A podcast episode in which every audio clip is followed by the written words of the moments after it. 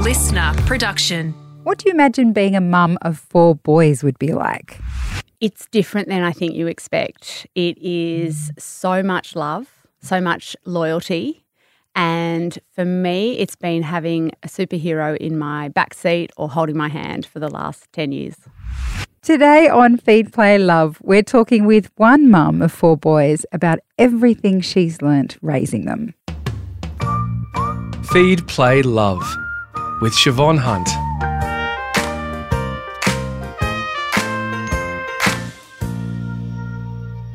Once upon a time, it was normal for families to have three plus children. These days, if you have more than two, you'll probably get raised eyebrows and comments about how crazy it must be. But imagine if you're a mum of four boys. Gen Muir is exactly that. She's also a parenting educator at Connected Parenting, and she's here today to give us some insight on what it's like. And it's probably not what you're thinking. Hi, Gen. How are you? Hi, thanks for having me. What kind of reactions do you get when people find out you have four boys? Look, the most common uh, statement is something along the lines of, don't you guys have a TV? Um, Oh, people people will say, why is there four? Were you just trying for the girl? Um, Oh, your poor sons. Apart from the first. But I will tell you that the day it hit me the hardest, I had just had my third son. I was in a post office in Brisbane and he was in a, a little capsule, and I was at the counter with my two beautiful boys that were three and five. And the lady said, what, what did you have? What's in the pram? And I peeled back the cover. I said, This is Tom. And I didn't really think about the, the gender in that moment. I was just so proud of my baby. And she, like, just fell apart with disappointment. She held my hand and said, Don't worry, you're still young. There's still time. like, how disappointing. And I looked down at my two little boys that were taking in her words. And I just turned back to her and went, I'm so proud to be the mum of three boys.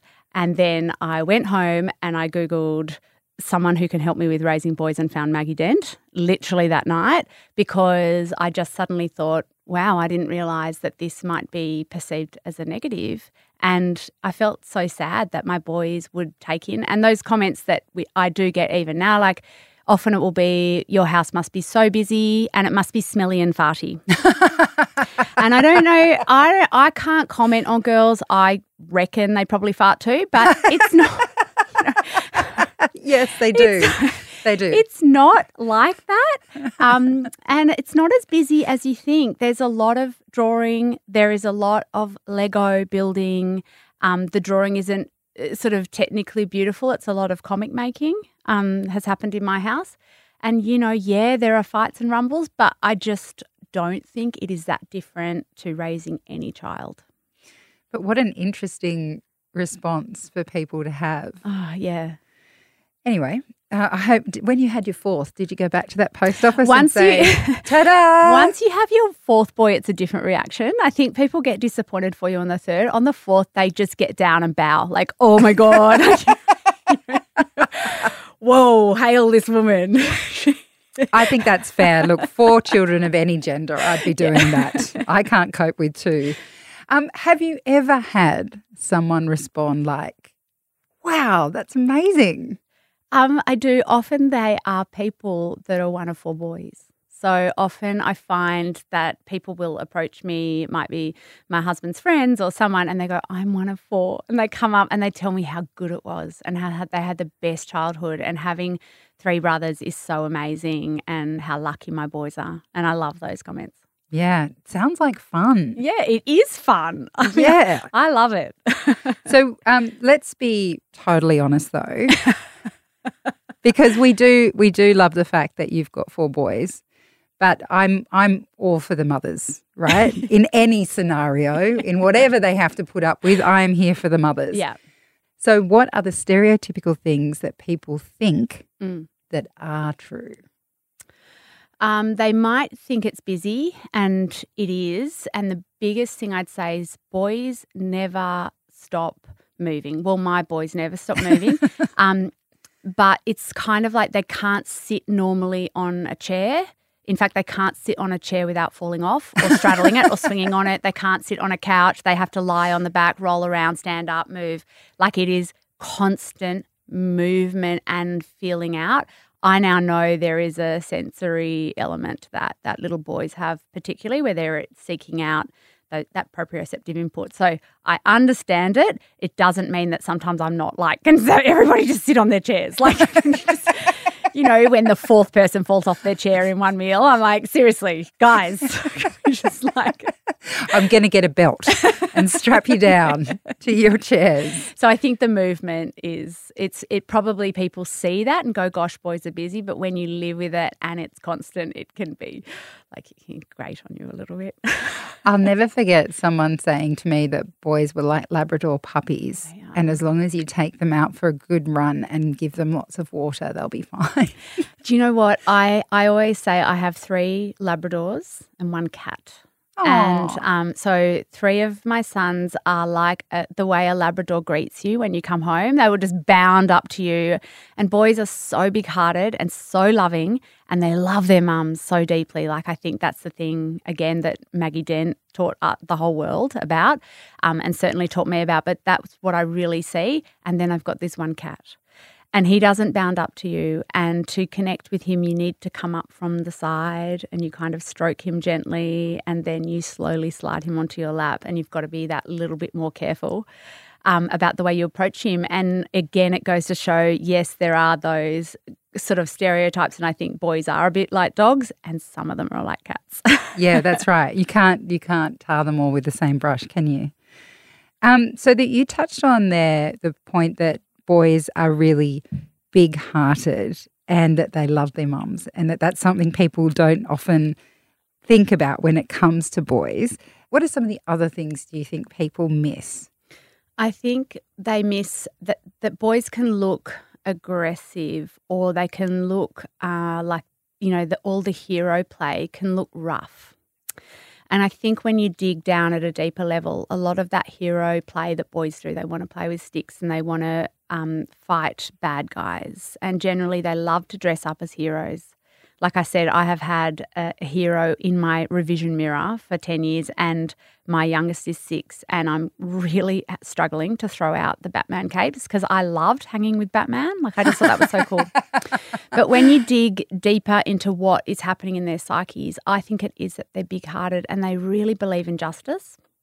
And I think we see that play out with boys. They they're really into fairness and they're really fiercely loyal. And and that's why they love that hero play. And I think when we really understand the meaning behind it, it's really beautiful. And it might not look beautiful, it might look aggressive, but I think it comes from this place of like love and that they want to make the world fair. You know, it's interesting because I have a girlfriend who has a little girl and she's my best friend. Love her dearly and but my son is obsessed with all violent weapons. and it really upsets her. And I can hear it in her voice. She's like, Oh, I'm not, I, I don't like that. Mm. And I'm like, But you know him. Like, mm. he couldn't hurt a fly. But he has, but I see her point. Like, he is obsessed with weapons, not just sticks. He loves knives, he loves guns, he loves nunchucks, all of those things. But I wonder if we talk to him about the meaning behind that, it's about fighting the bad guys. Mm. or just fighting. I, I, may have a psychopath. I you look a psychopath with a good heart. That's my son. No. No. No. good heart. But it is good very heart. yes, and and the other thing I've noticed about him that I think is a misconception still, which I find amazing that it's still out there, is that boys are tough. Mm. So even in my house, there's this idea that if he's upset about something, he's not really upset about it. Like mm. he's just putting it on, or, you know, he's getting overworked about something, but it it's not given the same emotional weight as yeah. what we would give to our daughter. And I think he is a especially because he doesn't talk about it. Yeah. His emotional capacity for being hurt or sensitive or mm. feeling something is so deep. Mm but we still have this perception that little boys are like, oh, everything's cool, everything's fine. We do. And they have, they're a little bit more limited in their ability to communicate their feelings in words because that bit that can communicate that in an articulate way is behind that of girls. Um, so they show it differently and often they show it a bit physically. So, yeah, a boy who's upset might kick the can instead of saying, I'm upset because they do show it phys- in that physical way. And they do get, you're right. You know, we know in all those studies that were done so long ago that from the minute we find out a baby's gender, we treat that baby differently from birth. So we've said almost non verbally from such a young age, you know, you shouldn't feel these feelings. Of course, there is a whole generation of parents really trying to do this a little bit differently and do better than the generations before. And I think parents are quite aware of it. They are trying to talk to the boys and girls about feelings. And I work with so many beautiful parents who are trying so hard to sit with their kids in big feelings and and kind of help them. We know that if you can, you know, you've got to name it to tame it. So the more we can help our boys with externalizing those feelings and wrapping words around them, the better they will go long term in terms of mental health outcomes. Speaking of the difference between boys and girls, even though we know gender is a construct, one thing Maggie does do well at is somehow she always manages to nail the traits that my boy has over my girl. Like she mm. just gets that quintessential boyness yep. sometimes. Um, and I'm wondering, in your experience, do boys connect differently to girls? And do you even have a sense of that, given you only have boys? yeah. But I'm assuming you have young girls in your life. I do well. have young girls in my life. I look my and and I work with lots of parents around how their kids connect. I think boys connect more physically. Um, I think they really need to know nothing they do could make them unlovable. You know, that's really important. That safety in the way that they connect. Um, and look, all humans are different, so there is that piece as well. But I think uh, for boys, very much they need that physical connection. And again, that's what I learned from Maggie Dent. But, um, you know, just the impact of a, a wink or a fist pump or a high five for a boy and knowing that they need that physical reassurance in terms of the way we connect. Um, I think girls need it too um, but they are able to take in at a much younger age a, a, more verbal message or a love note, or there's other ways we can connect with girls. Whereas I think for boys, they really need that that physical showing of love, and it is about delight. And it, you know, when you talked about the, the the Labrador earlier, but I often say, you know, if we could greet our kids a bit like the way the dog greets you, um, every now and then and show that delight and the impact for boys in showing that delight for them. It makes them feel delightful. And when we feel delightful, we go better. Whereas if a boy walks in the room, we're always scowling and criticizing his smell or his feet or his shoes. He's not going to feel delightful. He's not going to go well. Yeah. And also, once you get over whatever um, unconscious bias you might have towards expressing these things to boys, when you actually do it and you see how they light up. Yeah. You you realize it's in there. Incredible. I had one of my sons was so upset recently he could barely function, and it took me ages to. He's one that uh, it takes a lot of patience to crack the words out of this one because he finds it hard to find the words, and so it's about sometimes with boys going in a bit differently. Sometimes you can even play. I heard of a game the other day where they can lie on their stomach and you can say, "Put your thumbs up if this is right," or "thumbs down if this is right," and you can guess. But taking the pressure off so they don't have to find the exact words. Anyway, he eventually said that he's really tall and his friends look to him to adjudicate a lot of the fights around handball games. And this one day he said, Mum, I just can't handle the pressure. Aww. Why can't they just get along? I don't understand why these boys are, you know, fighting and, and not always getting along. And I was like, wow, he's so big hearted. And you know, even just in that sense of adjudicating a handball game, he takes it so seriously and cares so much about his friends so deeply. And, you know, they do feel a lot that they're not necessarily talking about until it gets too much. What challenges are there raising boys? Okay. I would say the biggest is that boys are slower to learn how to read social cues. So this is playing out from the, from two onwards. And what that means is that they might go too far, uh, they might be too rough, they might not listen or look like they're not listening. And a lot of it is that they, in my experience, are just, a, they take a bit longer to learn how to read my cues. So I'll give you an example. My my mum once I remember watching her playing with one of my eldest sons and it was going well and then he was taking it too far. We joke this child my eldest we call him one step because he's always one step too far. but anyway, this is my child one step too far and he um, he was playing this game and he's uh, whatever he was doing she wasn't liking it. He might have been just taking it too far, hitting her on the head or something. And she was saying, stop, stop, stop. But she was smiling because she didn't want to displease him and she wasn't really communicating it very clearly. And he couldn't read the cues because she wasn't being really absolutely blunt with him. And so I had to say, you need to literally put your hand out and show him, I don't like that. You need to stop because he was still developing that. And so that's something I have spent many years developing in my house is reading social cues. So I might be saying, look, I can see you guys are having fun, but I'm looking at Liam's face. He looks a bit worried. Should we check on him? Is he enjoying this? And that's the beginning of teaching consent. Um, because we want boys to be able to read those social cues. It will stop them from getting into trouble socially at school by making a social mistake. And long term, it allows them to see when someone is not having a good time. And that's so important. Um, so it's something I think they need help with, and there's probably not enough information about how to do that. So it's about coaching them from the side and pointing out, oh, look, when you snatched that block, I'm looking at your friend's face, they looked unhappy. And that helps them to go, oh, yeah, I see that. Whereas a girl will innately often see that. She doesn't make as many mistakes with that. And is it also about repetition?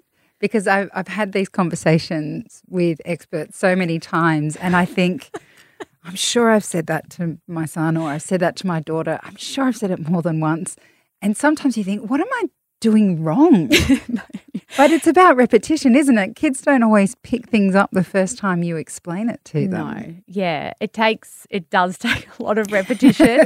I remember one of my um, sort of proudest moments. I was sitting in my office, my kids were on the trampoline just outside my office. I heard the familiar sounds of a game that was going too far. And we all know that sound as a mother. And I was thinking, oh, do I need to intervene? And I listened and I heard the the child that was old one step was going too far again. and the other child said, Stop, I don't like it, which is something we really work on, is being able to communicate that. The child that went too far went, Oh, sorry, are you okay? And and wow. I went, oh my God, we're there. so I had been, I, I mean, at this time, they were, I don't know how old they were, but I reckon I had been narrating uh, scuffles for like five or six years when they did this independently over and over. Um, but but I do believe it makes a really big difference for boys. Yeah. Okay. Remember, repetition is the key. So you've touched on this earlier when you were talking about reading facial cues and mm. and sort of being the narrator from the sidelines.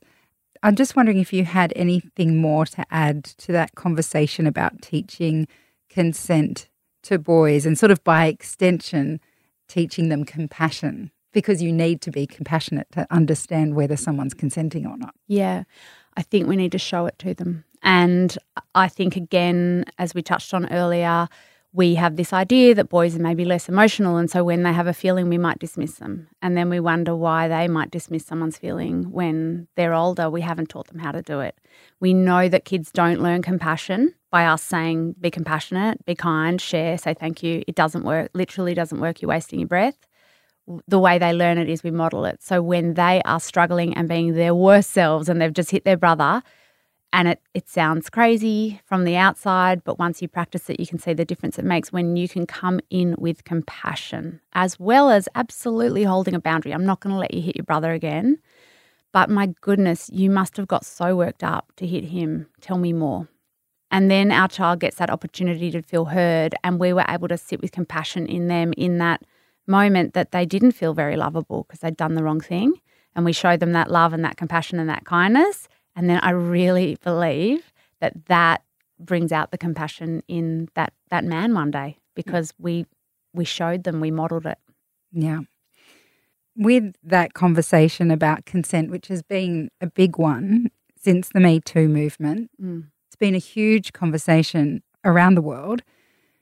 What are your concerns for your boys in this current environment that we're raising them in? Um, I have so so many. So many concerns. Where do we start? How long have we got? How long have we got? Um, sometimes I think the way we're talking about boys could be really internalized for them as like everything about men in the past that was bad might be just bad internally about them. And I want to tell you a quick story if I can. I love Um, your stories. Go ahead. So when my second son was about three, we were waiting for an ear, nose, and th- throat appointment, and we were in a waiting room, and there was a woman there with a fourteen-year-old boy and girl. There was a bit of some commotion happened, and the boy moved away, and then she was saying, "Oh, that's disgusting! You're disgusting! That's so disgusting!" And then she turned to me and she goes, "He he farted," and I was like, "Okay." And then she said, He's not mine. He's my sister's. I've only got girls. And she goes, You've obviously got a boy. Oh, you poor thing. Boys are disgusting, right? And it was said in a packed waiting room. And I looked down again at my three year old and I thought, How on earth are we in a world where it is okay to call a whole gender disgusting and it's kind of an okay thing to do? And I looked at his little face. I turned back to this woman and I said, I'm actually the mother of three boys and I think they're beautiful. I think Oh, you're wrong about boys. Um, and I said that for my son because I was very aware that he would internalize a comment that he was disgusting. Um, so sometimes I, I do worry, like I am obviously so big on teaching consent, and it's one of the biggest things we've worked on. Our table manners, PS, are not good because you can't be everything. So I'm just telling you, my children Oh my still God. can't use a fork. I thought you were going to tell me that they were good too. I'm like, No, please, Gen, it's too much. It's too No, much. No, there are many areas, and grooming, oh, not a strong point because you can't be at all right. And sometimes I think, oh God, I'm failing, and then I think no, because I've worked so hard on communicating our emotions and consent, and and sort of the way we talk and the way we treat each other so important. And you know, all kids do need help with that. Um, but yeah, sometimes I do worry with the way you know we can talk about boys and men. If they get isolated, then they gravitate towards the Andrew Tate type thing, and then they feel yeah disenfranchised. And I really surround my boys with lots of really amazing role models, not just their dad, um, but other amazing men who are kind and compassionate, and we're so lucky to have in our lives. And I just keep trusting that, you know, we can navigate that. But I do get worried. So, yeah. Mm. Well, let's look at the other side. Mm. What are you most proud of? Um, I'm most proud of their simple love. I love, you know, in a way they are simple and they just are, as long as they know they're loved and as long as they're fed, they are so loving. They are so loving. And I'm proud of that. And I'm proud of their loyalty. And uh, particularly when something goes wrong, if I have a bad day or I'm unwell, it's incredible how caring they are suddenly. These creatures that sometimes can look like they're not taking everything in and they're not very aware of anyone else's needs and they never pick up their shoes from the back door ever, no matter what I say or how much I yell about it. But when things are rough, they are incredible and they're so caring. And I think that's something to be proud of. What a beautiful place to end. Gen, thank you so much for speaking with us today. Thank you. That's Gen Muir, mum of four and educator at Connected Parenting.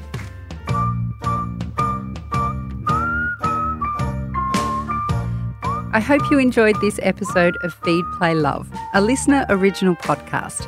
If there's something you'd like to learn more about, email me at feedplaylove at sca.com.au. I'd love to hear from you. For more great kids and parenting podcasts, check out the Listener app and don't forget to follow us. I'm Siobhan Hunt. See you next time.